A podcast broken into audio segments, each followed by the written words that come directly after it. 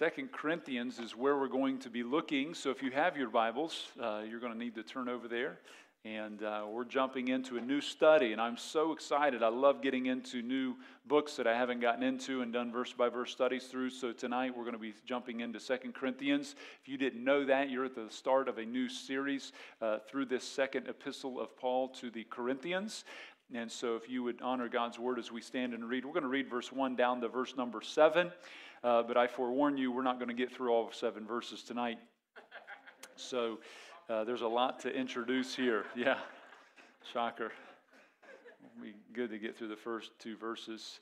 So, verse 1, the Bible says, Paul, an apostle of Jesus Christ, by the will of God, and Timothy, our brother, unto the church of God, which is at Corinth, with all the saints which are in all Achaia. Grace be to you and peace from God our Father and from the Lord Jesus Christ. Blessed be God, even the Father of our Lord Jesus Christ, the Father of mercies and the God of all comfort, who comforted us, comforteth us in all our tribulation, that we may be able to comfort them which are in any trouble by the comfort wherewith we ourselves are comforted of God. For as the sufferings of Christ abound in us, so our consolation also aboundeth by Christ. And whether we be afflicted, it is for your consolation and salvation, which is effectual in the enduring of the same sufferings which we also suffer, or whether we be comforted, it is for your consolation and salvation. And our hope of you is steadfast, knowing that as ye are partakers of the suffering, so shall ye be also of the consolation. Father, your word is, is like a treasure it is so valuable. Uh, if we were offered silver and gold tonight, your word would be so much more precious than such things. And Lord, we come into your house tonight with joy because we know you as our Lord and Savior.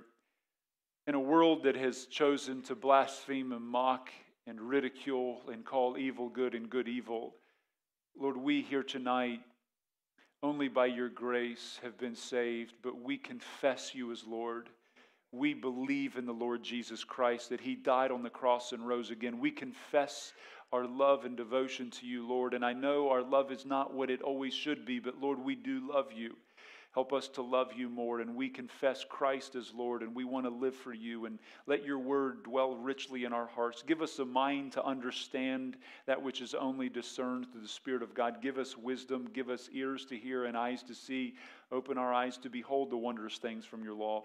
And tonight, if anyone doesn't know Christ, that today would be the day of salvation. We rejoice in the seven souls who called out to Christ over the weekend and trusted in you. We praise you for that. We pray you continue to do great and marvelous things. And all this for your glory, we ask it in Jesus' name. And God's people said, Amen. Man, you may be seated. At the feet of one of the greatest teachers of the Jewish people. His name was Gamaliel. He was a celebrated doctor of the law. He gave prudent worldly advice, if you remember, to the Sanhedrin when they were dealing with the followers of Jesus in the book of Acts. Paul was a Jew. He was born to the notable tribe of Benjamin. Uh, he also had two names that he went by. He went by the name Saul and also by the name Paul. Many believe that after his conversion, his name was changed from Saul to Paul, but that in fact is not the case. His name is actually Saul and Paul. Saul is the Hebrew name, Paul is the Greek name. Paul, as in many people in his day, had two names. They were, uh, you think about Thomas, his name was Didymus. Levi was also called Matthew. Peter was called Cephas as well. Acts 13 9 says, Then Saul, who is also called Paul, filled with the Holy Ghost, set his eyes on him. He was saved in Acts chapter 9, but he's still being referred to as Saul in Acts 13. Jesus never changed his name. And so basically, he had two names. Hebrew, the Hebrew name was Saul, which his mother probably named him after um, Israel's first king, who was King Saul. And King Saul was also from the tribe of Benjamin, as Saul the apostle was.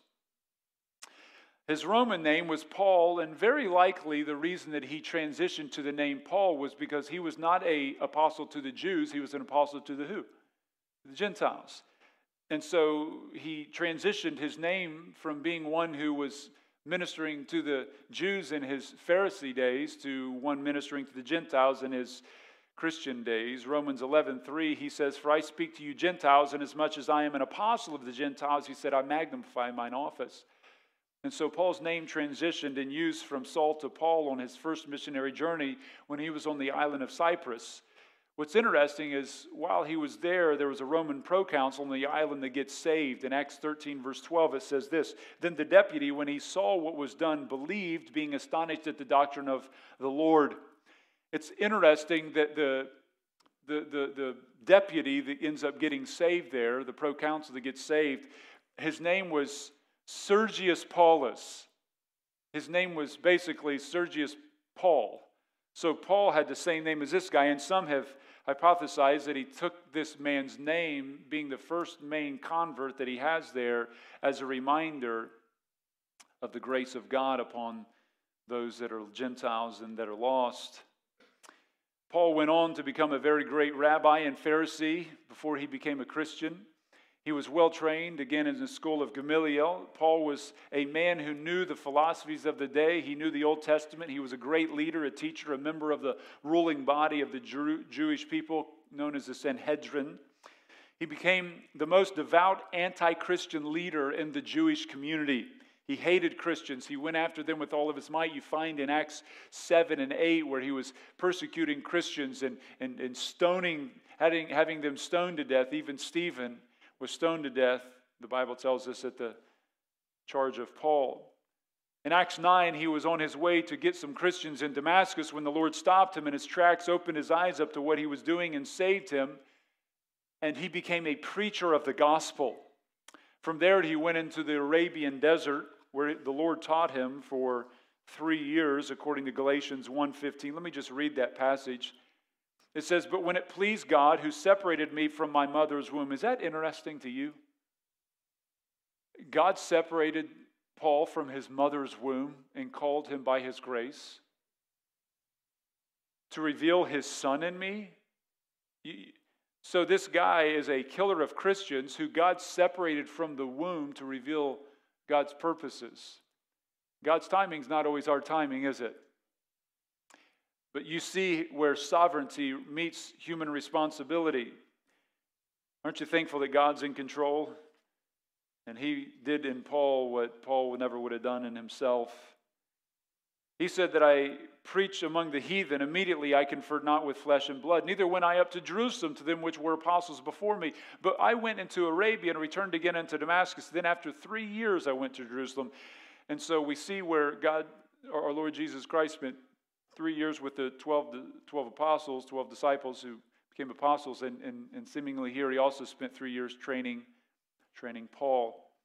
Paul then went to the city of Antioch to minister. After faithfully serving there, the Holy Spirit called Paul and Barnabas. He separated them after they were found faithful. Never expect God to use you in other ways until you learn to be faithful in your church. God called them out of the church after they were faithful. The vehicle through which God ministers to the world is through the local church, isn't it?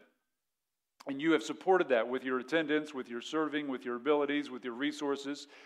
And, and when we were able to support missions groups and, and just seeing, seeing God advance his cause is such a blessing.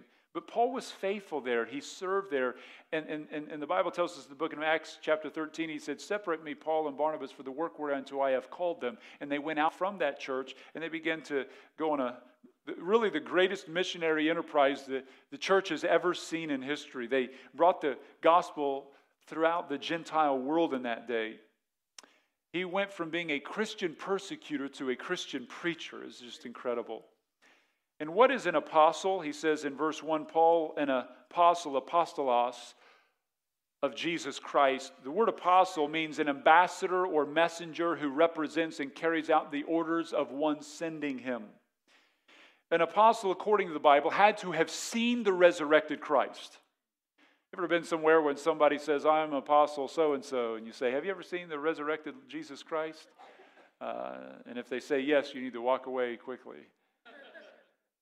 They also had to be one chosen and called by God. And so he says here in verse 1 Paul, an apostle of Jesus Christ, by the will of God.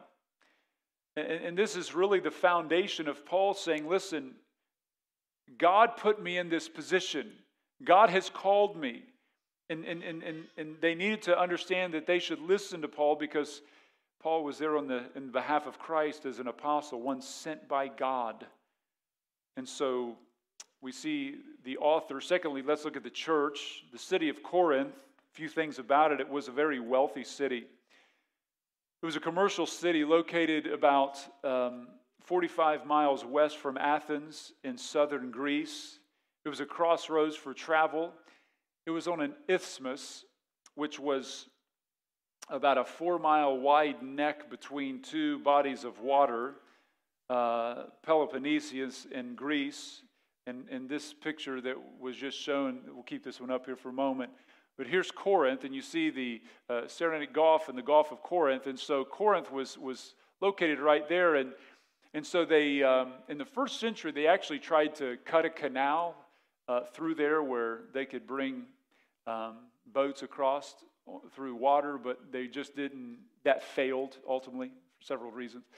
So they ended up creating a four mile long log system where they would take boats and literally cross that four mile uh, area, neck of land, uh, with, with a, a, pulley system with, with um, wood. And, and just the way they could engineer that was, would be very fascinating. But um, they, they had a toll system, so Corinth was able to gain a lot of money. You have a lot of shipping, a lot of product coming through there. This, this was a hub of the world. This, this was just the busy place.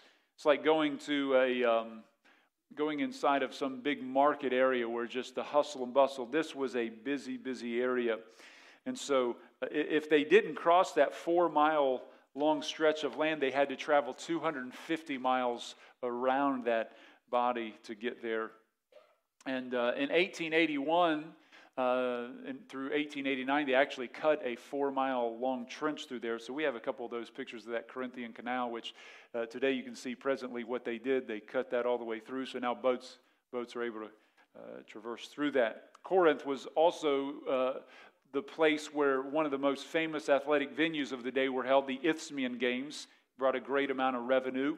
Uh, they had their own Olympics back then, as we would have now. And so when Paul came to Corinth in 51 AD, this was a thriving metropolis area. It was, is very successful, very rich. It was also a wicked city. Uh, the, the population produced a lot of sinfulness. And, and, and when you look across the landscape of the world, you see where is the most sin produced? It's in the cities. You know why there's more sin in the cities? It's because there's more people. You just get a bunch of us together and it's going to increase in sin, right?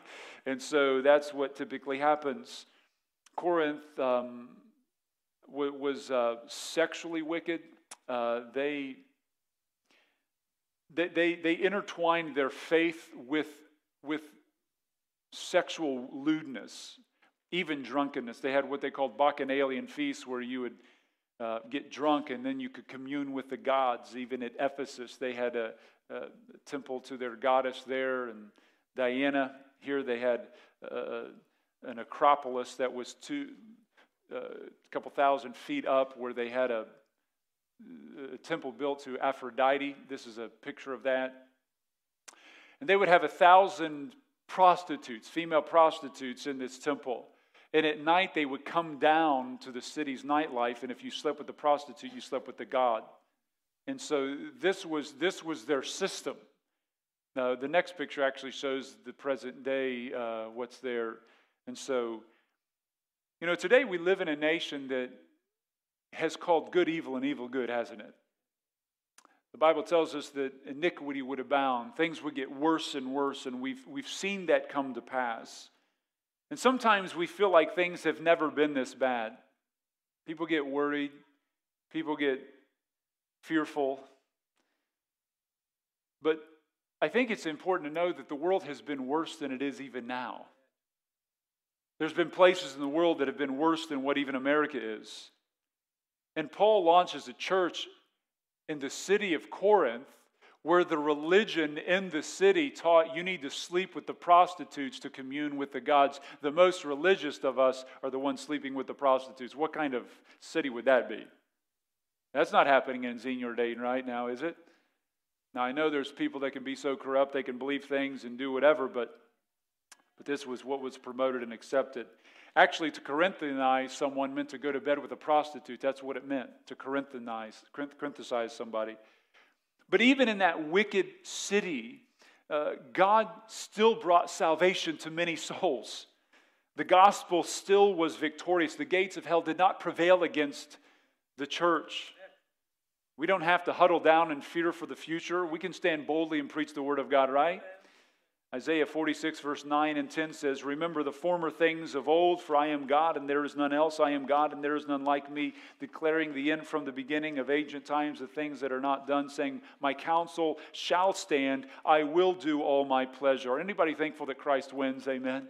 So we don't have to be uh, scared and huddled down and, and, and fearful to, to, to say anything. And so you just need to know that this church was launched in the midst of one of the most wicked cities that ever existed. So let's look at the church at Corinth. In verse number one, it says, Paul, an apostle of Jesus Christ, by the will of God, and Timothy, our brother, unto the church of God, which is at Corinth. That statement is, is monumental, isn't it? I mean, you'd have been like, oh, there's a church at Corinth? they got a church there? They do. Now, it does have some problems, I would forewarn you, but they do have a church there. That's good news. Acts 18:1 we find how this church st- started and got going. You can flip with me actually over to the book of Acts. Turn left in your Bibles, Acts chapter number 18.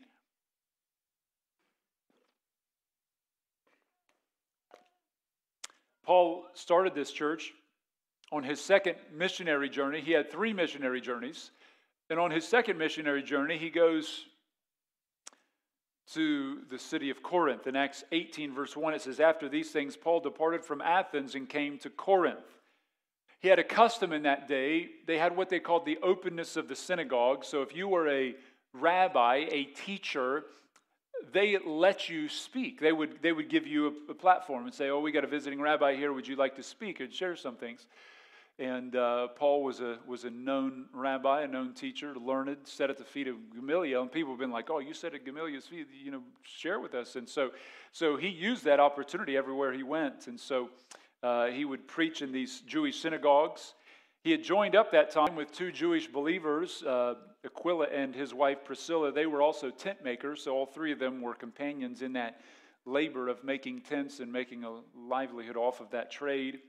Look at verse number 4 of Acts 18.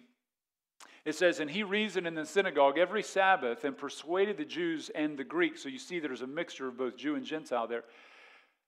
It says, And when Silas and Timotheus were come from Macedonia, Paul was pressed in the Spirit and testified to the Jews that Jesus was. Now, the Jewish word for this would be Messiah. Jesus is the Messiah, the Messiah. We use the Greek word Christos, where we get the word Christ. So when you have Jesus Christ, it just means Jesus, the Messiah, the anointed one of God.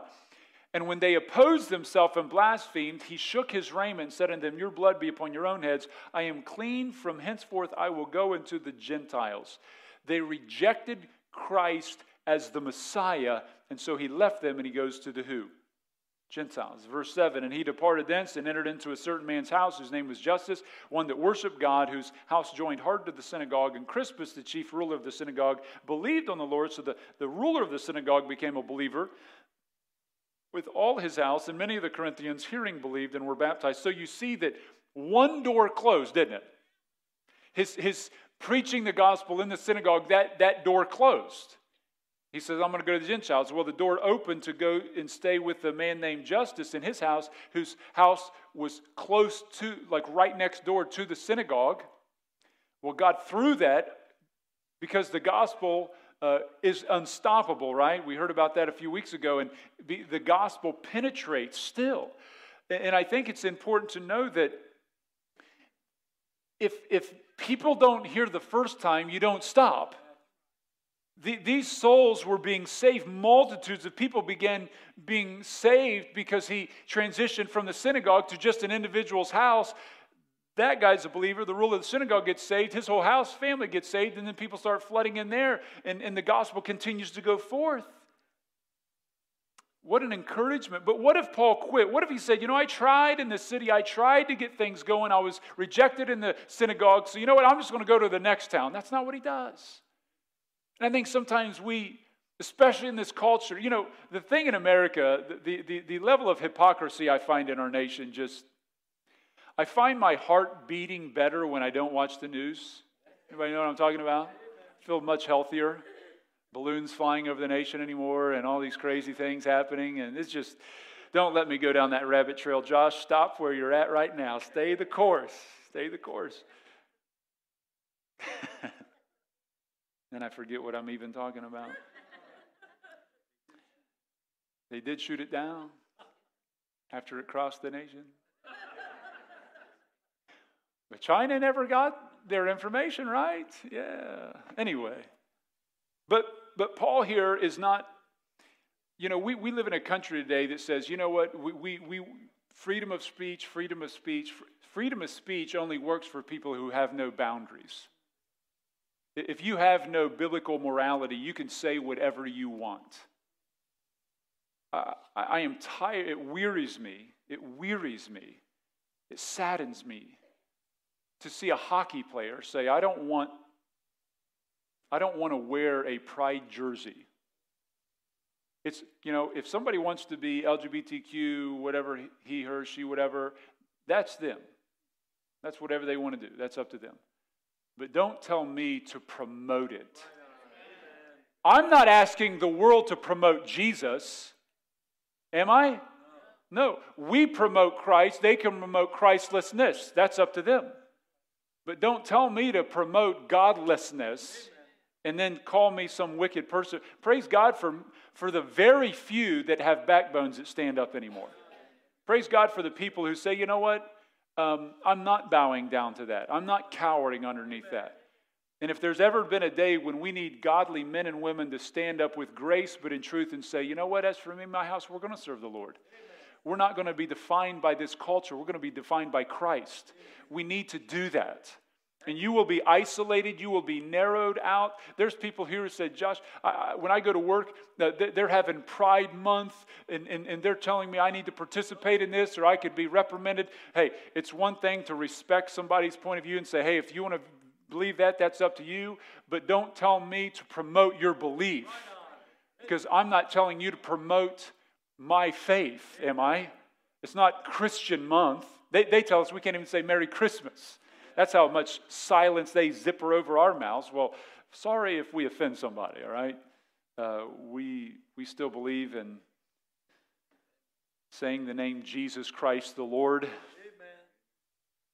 even if they, uh, you know, and I, I, I feel bad when I see bakers who lose their baking shops, but you know, people who honor the Lord, uh, they, they, will be blessed eternally for their faithfulness.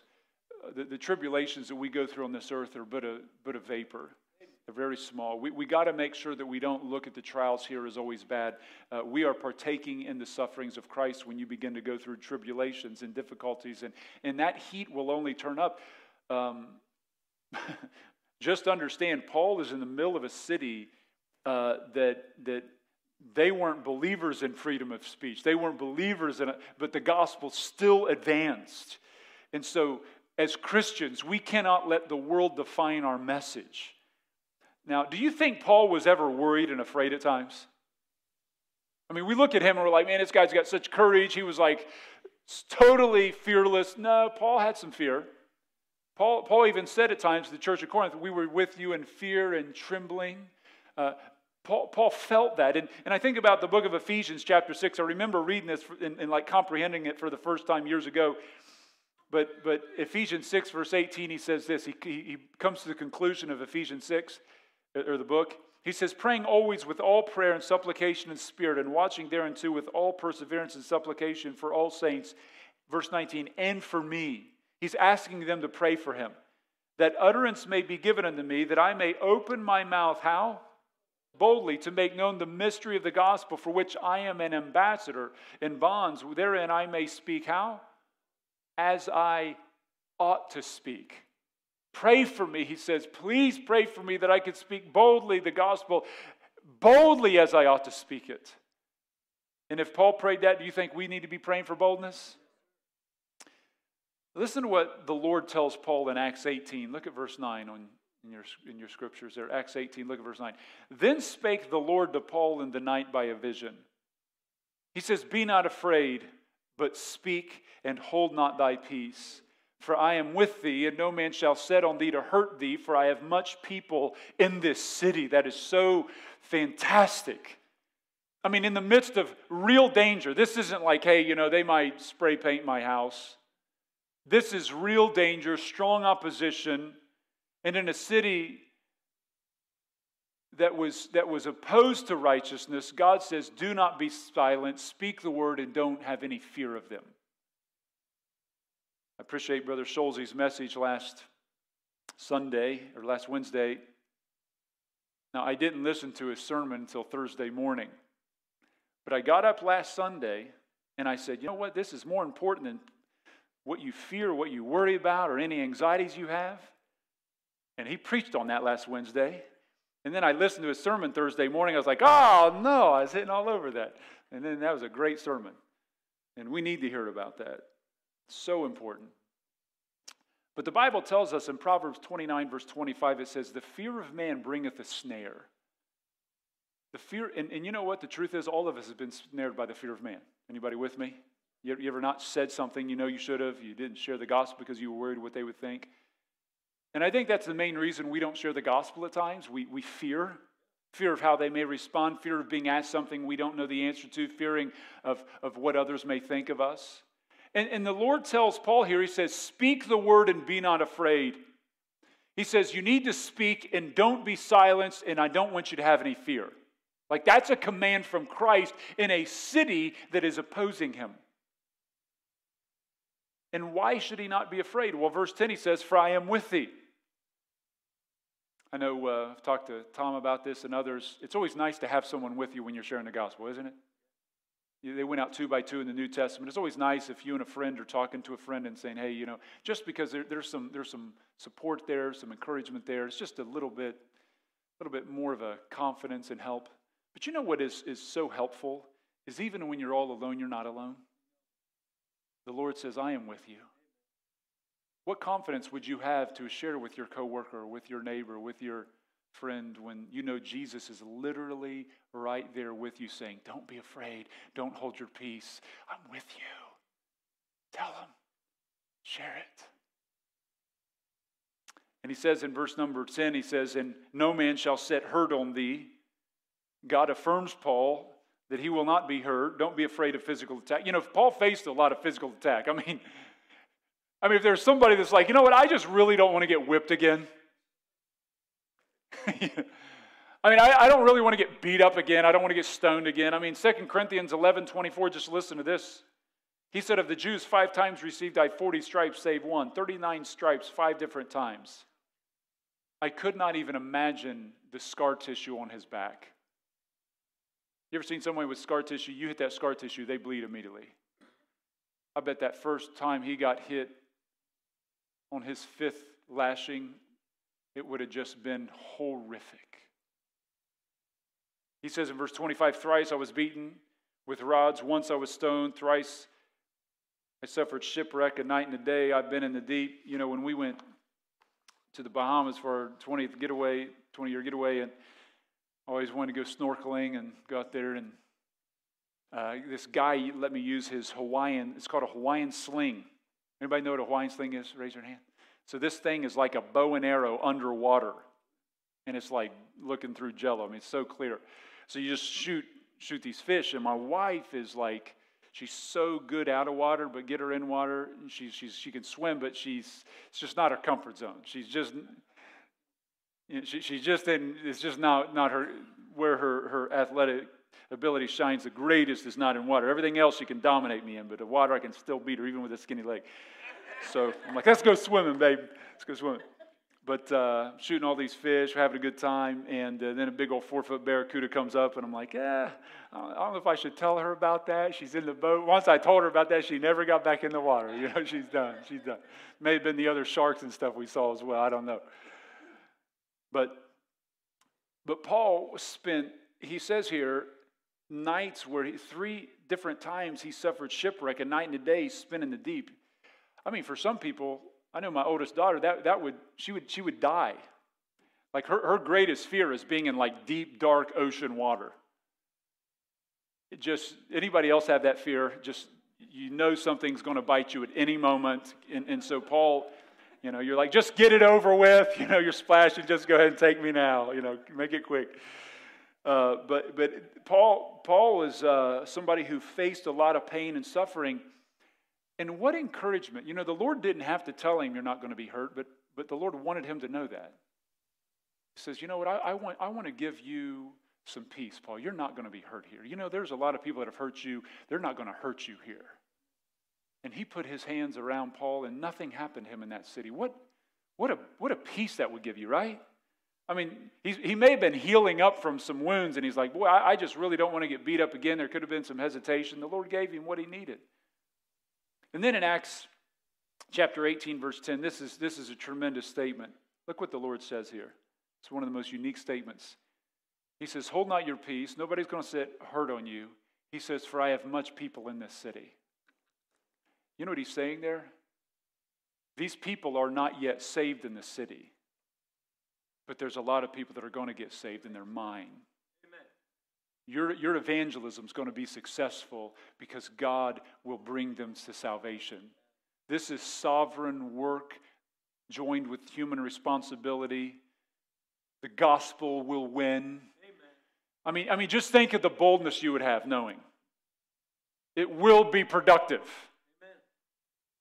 If I preach the gospel, I'm not going to die and get beat up, and it will be productive. There's, God has many souls in this city that are going to be saved. They're not saved yet, but they're going to be saved, and I must tell them. And if I don't tell them, God's going to send somebody because He's bringing them to the salvation. Amen. I have much. I, I think God has much people in Xenia. I think God has much people in Fairborn and Kettering and Enon or wherever else the 20 some cities that folks drive in from. Paul preaches at Corinth for a year and a half, Acts 18 11, and he continued there a year and six months teaching the Word of God among them.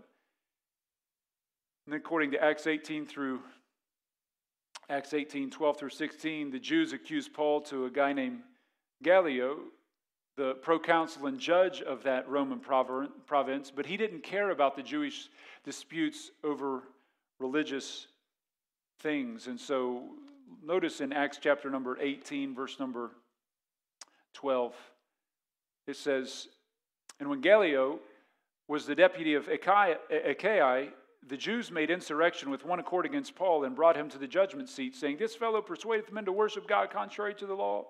And when Paul was now about to open his mouth, Gallio said unto the Jews, If it were a matter of wrong or wicked lewdness, O ye Jews, reason would be that I would bear with you. But if it be a question of words and names of your law, look ye to it, for I will be no judge of such things. And he drave them from the judgment seat. Now, what happens next is extremely interesting. Look at verse number 17. Then all the Greeks took Sosthenes, the chief ruler of the synagogue, and beat him before the judgment seat, and Gallio cared for none of those things. What's interesting is Sosthenes is the guy who brought the who, who presented the case against Paul. He presented the case against Paul to the judge. The case doesn't go through, and they turn on Sosthenes. so, what happens when you're, you're against Paul, against the Christians, but then your own people turn on you, beat you? You know, the next time you hear the name Sosthenes come up is in 1 Corinthians chapter 1 verse 1.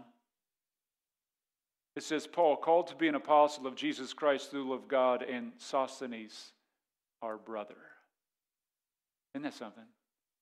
Now, it doesn't take a whole lot to read through the lines. You would just have to consider that this guy gets rejected by his own people. He accuses Paul, he's getting beaten. None of the people beating him is going to take him in and take care of him physically after that, right? So guess who must have come along? Paul must have come along and said, Hey, why don't you come back? Stay with Justus in us. We'll take you in. Paul says, I know how to clean wounds. I've had many wounds cleaned. Took him back home, cared for the same guy who was trying to condemn him. This is a persecutor who knew what it meant to be on the other side, right? A preacher who knew what to be on the other side as a persecutor. We, can, we, never, we, we should never forget the place we came from. If it weren't for grace, so go I, right? As it said. And, and, and, we see people who sometimes, you know, sometimes the world makes us upset. Anybody get upset with the world sometimes? You just, I'm a, if I ring that guy, and then, then the Lord says, that used to be you. I'm like, oh. You ever get touched on the shoulder like that or in the heart by the Lord? And he says, hey, you. And, and so sometimes we can lose our grace. And I, I think sometimes that's why the Lord allows us to struggle. You ever wonder why you still struggle? Anybody thought you'd be past where you are now? Why I thought I'd never struggle with my tongue anymore. I never thought I'd struggle with these emotions. I never thought I'd struggle with these temptations. I never thought I'd struggle with Oh, you're still struggling? I think one of the reasons you still struggle and I still struggle with our humanity is it keeps us in a humble place, doesn't it? We hear the Lord saying, He that is without sin cast the. Yeah. It's helpful, isn't it? And so God uses Paul to reach this city, to reach Sosthenes, who's now a brother. So we see how the church started. Let me highlight a few of the problems Paul deals with in the book of 1 Corinthians. As I said, there was a lot of sin on the outside of the church and the community. When you see a bunch of sinners get saved, guess what they bring into the church? It ain't going to be perfect, is it? The problems Paul confronted in the book of 1 Corinthians started in chapter 1 with fighting over who baptized you. Who was better based on who baptized you? That's 1 Corinthians 1. Chapter 3, he says, You guys are babes in Christ that need to grow up. Who is Paul and who is Apollos? He said, We're, we're just ministers. Your, your faith is in Christ. He's the one who brought the fruit. In 1 Corinthians 5, he had to deal with a man who's sleeping with his mother in law or his stepmom, I'm sorry. And they're allowing it in the church. And he says, You got to confront this. 1 Corinthians 5 is all about that. In chapter 6 of 1 Corinthians, they were suing one another in the church. And he says, Paul says, Hey, I got a remedy for you. He says, Why don't you take the least esteemed person in your church and set him up as a judge who can dispute such things? You, are going to the unsaved for guidance on this. Why don't you set the lowest Christian in your church up? They would be better than that. He said, Don't you know one day we'll judge angels? They had questions about purity, marriage, and celibacy in chapter 7, chapter 8 through 10. He had to deal with them abusing their Christian liberty. Some were like, well, we're allowed to do this, and they were using their Christian liberty as a license, while other Christians were being crushed under the weight of their liberality. Chapter 12 through 14, you know the one church that was abusing spiritual gifts? Church of Corinth. They, were, they were the speaking in tongues, healings, disrupting the service with people shouting out things. That was the church at Corinth. And Paul said, Let everything be done decently and in order, and I'd rather speak five words in a known language than 10,000 in an unknown tongue. False teachings concerning the resurrection in chapter 15 of 1 Corinthians uh, they were, some were denying the resurrection is even impossible. He's like, if there is no resurrection, there is no risen Savior. Uh, and if, if you want to know how sinful Corinth was, just read Romans chapter 1, verse 18 through 32, because Paul wrote Romans uh, while in Corinth. And he could have easily looked out the window and just began to describe all the wickedness that he saw there. So let's look at Paul's letter and its purpose. Last couple things. That makes you feel better when I say things like that. It doesn't. You're like, preacher, we're past that by now. Means nothing. It's like it's like a guest comes on Sunday. I'm like, and in conclusion, the guy's like, "What's that mean?" You're like, "It doesn't mean anything. It really doesn't mean anything. I don't know what it means." Preacher's ever been dishonest is when he says in conclusion. I'm not quite sure he's telling the truth there. Hey, words have different meanings to different people, okay? A little fluidity there. That wasn't one of the fears that were pronounced. I was glad. I was afraid somebody would say, when Pastor says in conclusion, you know, I'm really fearful how long it might still go. So, Paul's letter and its purpose. Um, is this Paul's second letter or is it his fourth letter to the church at Corinth? Though we refer to this as Second Corinthians, it's actually his fourth letter that he writes them.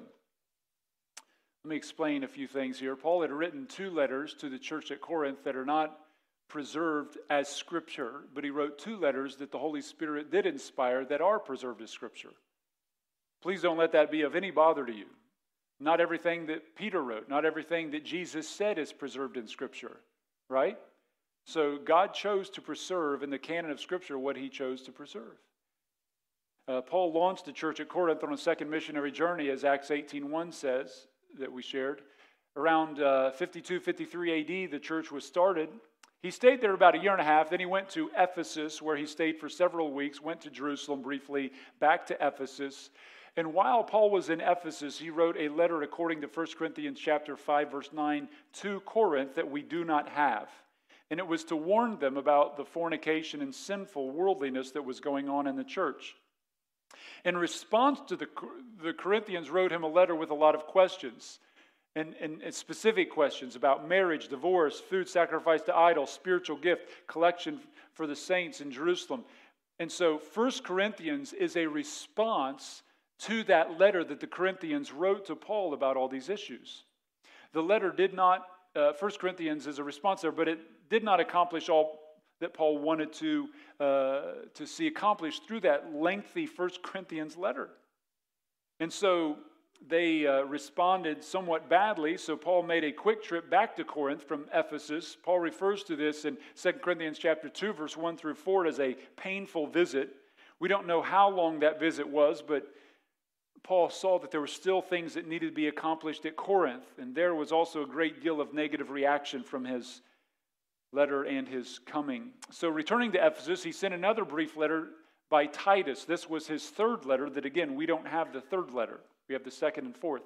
Titus was gone a long time, and communication was slow in those days. Paul got very anxious to hear from the church. He became so troubled he actually left Ephesus, went to Troas, ended up going to Macedonia where he met Paul or met Titus, who he had sent the letter with, probably at the church at Philippi. Philippi was the church in Macedonia, one of the churches there.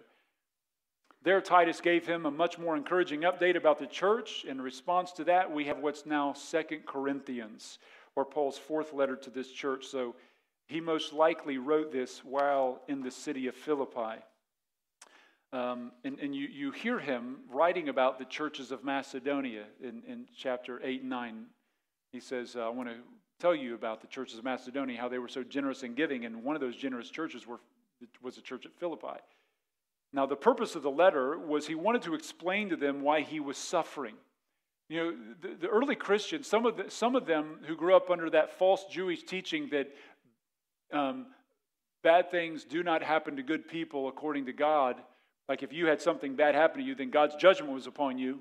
Remember when the, the, the, the, the, wall fell on those people? They said, you know, what great sin did they have? And they were, Christ says, they were sinners no different than anybody else, and except you repent, you'll all perish.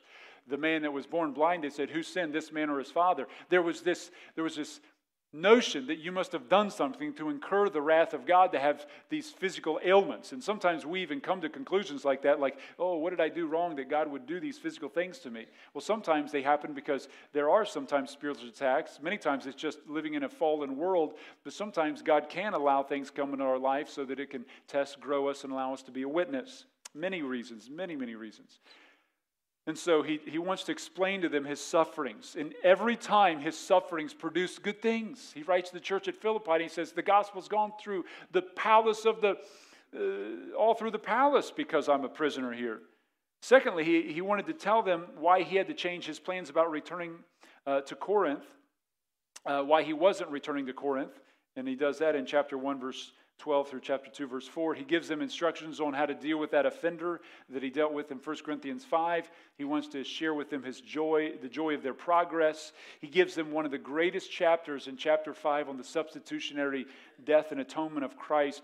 Really, the pinnacle verse in all scripture that defines in the most concise way the substitutionary death of Christ is 2 Corinthians 5:21 that many of you have memorized which says, For he hath made him, or Christ, to be sin for us who knew no sin, that we might be made the righteousness of God in him. He also wanted to bring full reconciliation with himself in chapter 6 and 7. He encourages them to participate in the offering. Chapter 8 and 9 are really the two greatest chapters on dealing uh, with giving in the New Testament. Chapter 11 he tells them how to distinguish a false prophet from a true teacher. Chapter 12, he deals with how to deal with the thorns of our lives, the, the burdens and trials and sufferings as Christians. And then he establishes his authority as an apostle in chapter 10 through chapter 13. You need to understand that this church at Corinth, there were some false apostles who constantly attacked his apostleship. One of the reasons he writes Second Corinthians is because they, these false apostles were coming against him. Listen, they accused him of being fickle, of being an authoritarian, not having proper credentials, being fleshly, being weak. I mean, these were some of the things they were saying about Paul. 2 Corinthians 10:10, 10, listen to what he, they say about him. They say, For his letters say they are weighty and powerful, but his bodily presence is weak and his speech contemptible. Remember back in 1 Corinthians chapter 2, he says, When I came to you, I came not with excellency of speech. He could have. But he said, I come to you with simple language because I don't want your faith to be based on me. You're already fighting over who's the greatest based on who baptized you. I don't want you to follow a man. I want you to follow the man, Jesus Christ, the Lord of Lords. And, and, and, and what he produces in humility, they mock. It's an incredible thing. But Paul had some strong charges against them. He told them they were corrupting the word in 2 Corinthians 2:17. He said, "We are not as many which corrupt the word, but of sincerity." He called them hypocrites who were mas- masquerading as apostles and ministers of Christ in 2 Corinthians chapter 11. He says, "For such are false apostles, deceitful workers, transforming themselves into the apostles of Christ." These are the kind of false teachers that Paul wept over in Acts chapter 20 and Philippians chapter 3. So we see that if you attended, friends, the church that Paul started at Corinth, you would have attended a church dealing with a lot of problems.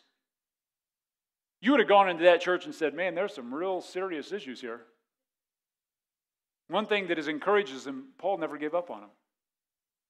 Paul loves these saints, he doesn't quit. You know what John 10 says in verse 11?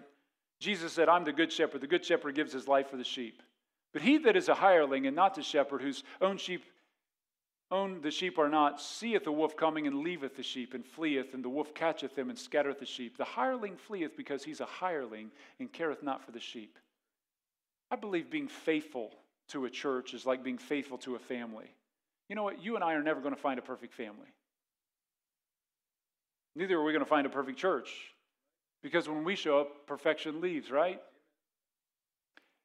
But when you love your family, you work through those problems. You learn what it means to forgive, to be gracious. Love covers a multitude of sins. The greatest joys that I see are not couples who jump from relationship to relationship and spouse to spouse to spouse to spouse trying to find some perfect person, but couples who weather the storm through the ups and downs, who 20, 30, 40, 50, some 60 years say, you know what? It was worth it. They know each other in ways that only people who've weathered those storms know each other.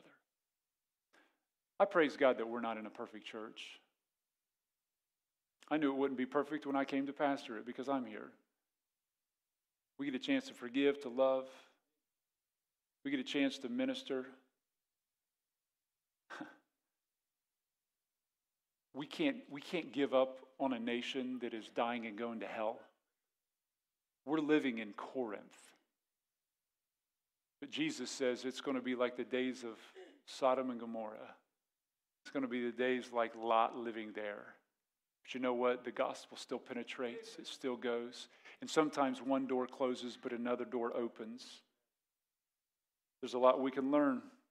They did a lot of things wrong, they did a lot of things right. Next week, we're going to see the God who comforts. This next section of scripture is just tremendous. I know we only got through the first couple verses but there's so much there. I encourage you this week, spend time reading through the book of Second Corinthians. Read verses 1 through 11. That's what we're going to be teaching on next week. Meditate on those, and I guarantee you're going to glean more out of this. Get a book that you're only going to take notes on Second Corinthians. You will gain so much out of it. Read Second Corinthians. Try to once a month just soak it in. And wouldn't it be great after six months or however many months, maybe a year, whatever, that when we get to the end of Second Corinthians, you say, man, I really, I really know what the, what the Lord was talking about in that book. I, and so you carry that the rest of your life. Friends, let us be faithful with what God's committed to our hands. Amen. Let's all stand tonight. The altar is open. If you have something on your heart that you just need to come and bring to the Lord, tonight is a good opportunity to come to that God of comfort, that God of grace. Heads bowed and eyes closed, and you can come if you need to make a spiritual decision, a spiritual commitment, maybe something on your heart, maybe somebody that you've you shared the gospel with, but they didn't get saved, and maybe you just need to pray for boldness. Maybe you just need to come and say, Lord, can you give me some courage, some boldness that I would share the gospel like I should? Maybe. Um,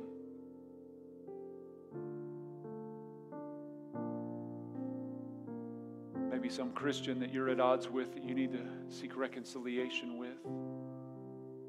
Father, we thank you for your word tonight. What a joy it is to meditate on it. Thank you for the faithfulness of your people.